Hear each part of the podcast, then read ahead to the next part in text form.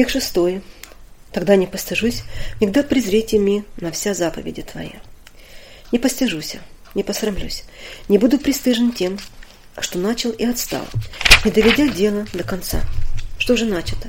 Начато ревностное дохождение во всех заповедях. Постыжается кто, если или совсем перестает идти этим путем, или не все то делает, что должно. Перед кем стыд? Перед совестью, перед Богом, перед ангелами, пред святыми на небесах и пред собором земных благоговейников, потому что живой союз со всеми ими не отлучен от сознания ревнителя доброй жизни, но чувствует себя ходящим под взором их. Потому сколько правое хождение веселит и одобряет, сколько уклонения, столько уклонения от пути истинного постыжает при мысли о том. Внутренний стыд от уступок страстным внушениям и влечениям. Внешний происходит от поползновения на дела неподобные – высший от того и другого. И не убежать от того стыда, ибо тут совесть, от которой ни заповеди ведомое скрыть нельзя, ни дело сделанного припрятать. Не то чтобы вследствие всего и делать все, все лишь с тем, чтобы не ударить себя в грязь лицом. Но ведь положение ударившего себя в грязь лицом довольно срамно и не может не остерегать. Человек – до творения высшего достоинства. Это он от этого он не может скрыть от себя, но это должно вести его не к тому, чтобы величаться, а к тому, чтобы держать себя по достоинству, что можно и без величания.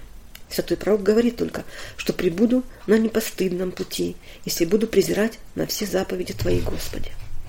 Блаженный Феодорит пишет, плод законопреступления есть стыд. Так сказал и божественный апостол, кибо у тогда имеется плод, о них же ныне стыдитесь а исполняющий все Божьи заповеди имеет дерзновение в совести. Святой Амвросий выводит на среду прародителей и говорит, молись, чтобы исполнить тебе все заповеди и не быть посрамленным. Уже, уж был тот ты покрыт стыдом в Адаме и Еве, уже чувствовал себя обнаженным и спешил прикрыться лествием, уже подавлял себе срам ноготы, и ты покушался укрыться от лица Божия. Стало быть, знаешь, как тяжел стыд преступления заповеди. Позаботься же ходить во всех заповедях Божьих. Но сила стиха сего в слове «презрите».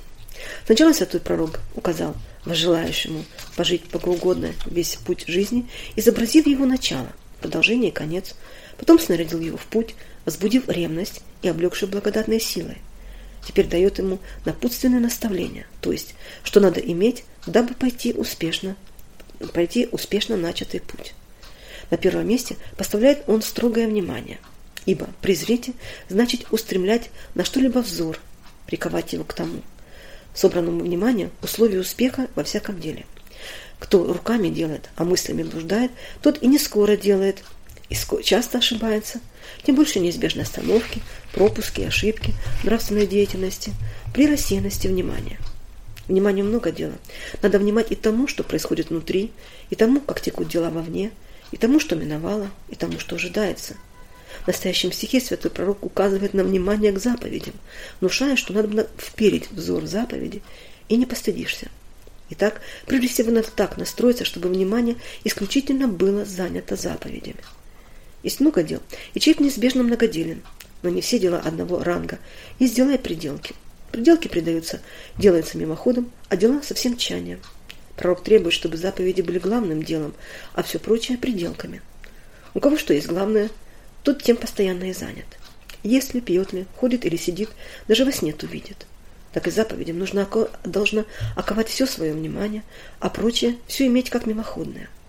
При этом, само собой, разумеется, что вперев внимание в заповеди надо не просто смотреть на них, а смотреться в них, как в зеркало. В заповеди Божьей, говорит блаженный Августин, читаешь ли ты их или в памяти воспроизводишь, надо насмотреться, как в зеркало по апостолу Иакову, который при этом заповедует быть не слушателем только закона, но паче творцами. Смотреться в заповеди, как в зеркало, надо для того, чтобы, увидев, каким должно быть соответственно тому, и настраивать себя. При посредстве заповеди надо вообразить норму богоугодной жизни и осуществлять ее. Надо нарисовать идеал совершенства и копировать его в себе. Апостол Павел говорит, теку не аз, теку не на безвестное. Он ясно видел, что выйдет из его трудов, из его трудов, чего достигнет, и тем воодушевлялся. Это и всякому надо иметь, и всякий верно текущий действительно имеет это. Святой Марк Подвижник говорит, что первый шаг враг есть, первый шаг враг есть неведение, а второй забвение. Забываем, что мы, кто мы и каковы должны быть, и предаемся беспечности. Слышатель забывчивый, который, усмотрев лицо свое в зеркале, тотчас забывает, каков он, не сделает никакого успеха в хождении по совершенному закону свободы. Кто таким образом презирает на все заповеди, тот никогда не возмечтает о себе и никогда не скажет «довольно». А кто вместо их начнет высматриваться в то, что около его, тому трудно удержаться от самомнения. Впадший же в эту язву самодовольничает, останавливается, осуждает. За это отступает от него благодать. Скрываются, как псы с цепей, страстные позывы. Беспомощный, если же тут же не возвратиться к покаянию с воздыханием, предается в руки падения и падает. Вот и постыжение. Кто презирает на заповеди, показанным образом, тот до этого не дойдет, не постыдится. Стих 7. «Исповемся тебя в правости сердца, всегда научите ми, вся судьбами правды твоей». Тут выражается второе требование для успешного течения пути Божьим – научение или навык узнавать судьбы правды Божьей и, соответственно, тому действовать. Правда Божия – это заповеди – Судьбы правды Божьей – это Божие присуждение и определение, что, что, когда и как должно быть делаемо, дабы служить делу богоугождения и спасения, а не разорять его. Это определяется известным у, святой отцов, у святых отцов рассуждением. Оно-то и есть второе требование для успеха, успеха в деле Божьем. Это рассуждение – это умение определить, как в каком случае поступить наилучшим образом. Приобретается не вдруг, а постепенно. Вначале приступающий к делу Божию обыкновенно сам не рассуждает, а все спрашивает у умеющих рассудить, как это бывает из-за во всяких житейских делах и начинаниях. Но потом, при строгом внимании, о котором предложено в предыдущем стихе, и при опытах руководства, дело за делами, благополучно совершенные, дают душе навык и самой определять кое-что. Навык этот растет вместе с присмением жизни и, наконец, устанавливается – приобретается внутренняя правота, которая прямо и верно определяет, что и как делать. Дух правый обновляется в утробе, то есть в сердце очищенном. Это рассуждение имеет два определения. Одним различаются помыслы, другим угадывается указание, промышления Божия, то есть чего хочет от нас Бог тем или другим случаем и обстоятельствам, ибо все от Него, и все строится ко благу нашему, во спасение нам. Кто хочет точнее узнать, что такое развлечение помыслов, тот пусть читает книгу ответов Варсонофия и Иоанна, прозорливых затворников. Относительно всякого дела помыслы могут двоиться и троиться. По какому же поступить? Если бы выступал страстный помысел так, как он есть в сравнении с нестрастным, тогда определять было бы легко. Но обыкновенно у того, кто стал внимать себе, страстные помыслы не являются в своем виде, а всегда под благовидным прикрытием. Потому-то всегда есть опасность действовать будто по добру, а между тем это будет по страсти. В помянутой книге всевозможные случаи обсуждены богопросвященным умом прозорливых старцев. Там представлена подробная наука, как угадывать судьбы правды Божьей в этом отношении. Второй предмет рассуждения – узрение промыслительных указаний во всем, касающемся нас, то от мала до велика, от влиятельных на нашу участь событий в жизни до мелочных встреч – основывается на той, несомненно, истинной уверенности, что все с нами бывающее бывает по Божьему изволению. Поставляя нас в те или другие обстоятельства, Господь ожидает, чтобы мы поступали достойно попечения Его о нас. Он везде есть, следовательно, и с нами. И, будучи с нами, смотрит, сумеем ли, сумеем ли мы поступить так, как Он того желает.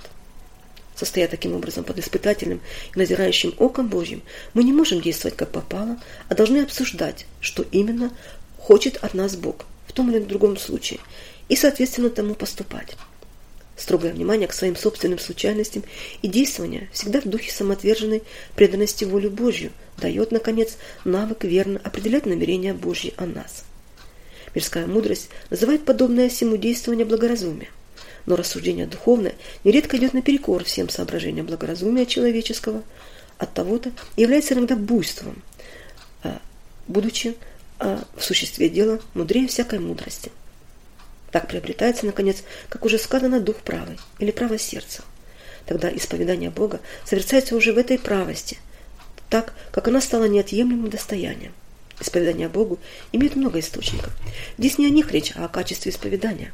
Когда приобрету, говорит навык, узнавать судьбы правды твоей, или приобрету право сердца, тогда исповедание мое будет в правости сердца, искренно, детской простотой и чистотой, или, как пишет блаженный Феодорит, Тогда в состоянии буду принести тебе чистую песнь, когда познают все судьбы твои и буду жить согласно с ними.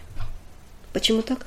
Потому что и по внутренним движениям, и по внешним случайностям при означенном рассуждении он осязательно удостоверяется, что окружен всегда самым внимательным и благоутробным Божьим попечением, и вследствие того всецело предает себя в руки Божьи, успокаиваясь в них, как покоится дитя на лоне матери. Так как все Божьи, Божье идет во благо нам, и так как это ощущается сердцем, то отсюда и непрестанное благодарение словословия. Здесь исповемся тебе, значит, как говорит Феодорит, буду благодарить. Или, как изначается Августин, буду славословить тебя. И за такое попечение, и за самый навык узревать судьбы правды твоей. Это исповедание может указывать и на то, что делания, внимающих себе, которым они, осознавая, что состоят под всеблаговолительным попечением Божьим, представляют душу, Богу душу свою, как она есть, со всеми немощами, недостоинствами, и молятся исправить ее, если то угодно и как угодно все святой его воли. Блаженный Анфим Иерусалимский разумеет здесь под исповеданием исповедь всех своих преткновений, от которых никто никогда не свободен, чтобы оказаться чистым и неукоризненным день страшного суда Божия. Не в большом только, но и в малом. С этим граничит тот непрестанный вопль, ищущих спасения, который выражается одними словами. Ими же весь и судьбами. Спаси нас, недостойных. Стих 8. Оправдания твои сохраню, не остави меня до зела. Здесь выражается третье требование для успеха в деле богоугодной жизни – мужество, с каким надлежит приступать к таковой жизни. Этими словами святой пророк выражает то же, что святой Павел «вся могу, а укрепляющим мя». Без мужества нельзя начать такой жизни, так как она исполнена трудностей и окружена врагами спасения. Начинающий хоть и начинает только, но не безызвестен о том, что имеет встретить, не ласки встретит он, а рыканье львов, бросающийся поглотить его. У кого нет воодушевляющего мужества вступить в борьбу со всеми этими противностями, то с первых же шагов возвратиться назад. У какого борца при одном взгляде на противника руки дрожат и подламываются ноги, тот уже упал прежде начала борьбы. Так и в духовной жизни. Где же взять такое мужество? В уповании на Господа. Путь, на который выступающие, идущие ищущие угодить Богу и спастись, есть путь, есть путь Божий. Бог благоволит к нему, покровительствует всем идущим по нему и блюдет их. Все на этом пути, все на этом пути уготовил он в пособие им и ожидает только вступления на него, дабы снабдить их всем нужным. В чувстве этой всегда готовой свыше помощи и говорит, решающийся работать Господу. Оправдания твои сохраню, только ты не оставь меня до зела. Это же внушает пророк и всем, Мужайтесь, говорит он, и докрепится сердце ваше, все уповающие на Господа. Не оставь до зело, то есть совсем. Бывает Божье оставление, испытательное, наставительное, когда Господь отдаляет несколько благодать или сокращает и скрывает действия ее для испытания и обучения произвола воли. Когда благодать присоединяет, тогда все спеется, а в помыслах и в чувствах и в делах. Человеческая немощь нередко присвоит это состояние себе, впадает в самомнение, самодовольство и тем отступает от истины кривит дело жизни. Чтобы этого не было, или чтобы прекратить его, когда оно уже началось, благодать, попечительная о спасении ищущих Господа, желающая, чтобы все они стояли в разуме истины и в правоте настроения, отстраняется по временам и оставляет человека одного со своими естественными силами.